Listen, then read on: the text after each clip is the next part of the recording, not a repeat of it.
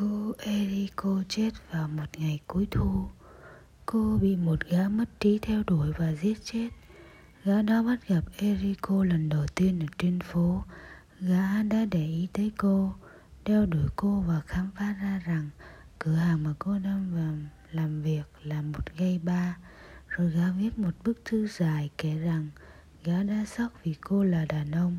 Rồi từ đó gã tới ở lì trong quán trơ trẽn nhường nào thì Eriko và mọi người làm việc trong quán lại lạnh nhạt với gã nhường ấy, vì thế.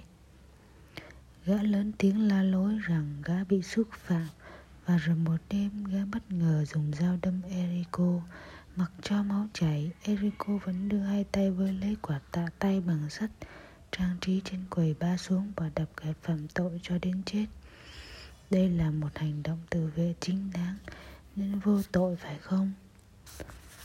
Nghe đâu, đó là câu nói cuối cùng của eriko.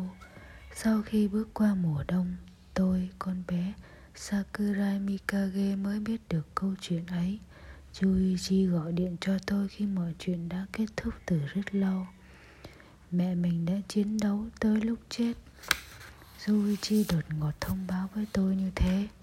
Và một vào lúc một giờ sáng, chuông điện thoại reo vang trong bóng tối. Tôi bật dậy chụp lấy ống nghe, không hiểu điều gì, không hiểu xảy ra chuyện gì trong cái đầu còn ngáy ngủ của tôi. Làng màng hiện lên khung cảnh của một bộ phim chiến tranh. Suichi, cái gì cơ, chuyện gì? Tôi nhắc lại câu hỏi, sau một hồi im lặng, Suichi nói Mẹ mình, à không, bố mình bị giết chết rồi Tôi không hiểu, tôi không sao hiểu nổi. Tôi không chịu hiểu, tôi im lặng nín thở. Yuichi bắt đầu kể cho tôi nghe về cái chết của Eriko. Nhưng dường như cậu ấy không muốn nói chuyện với tôi trong tình trạng như vậy.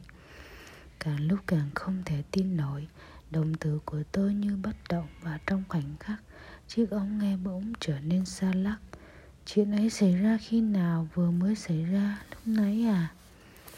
Tôi hỏi mà không hiểu, Giọng nói của mình phát ra từ đâu Và mình đang nói điều gì? Không, lâu rồi.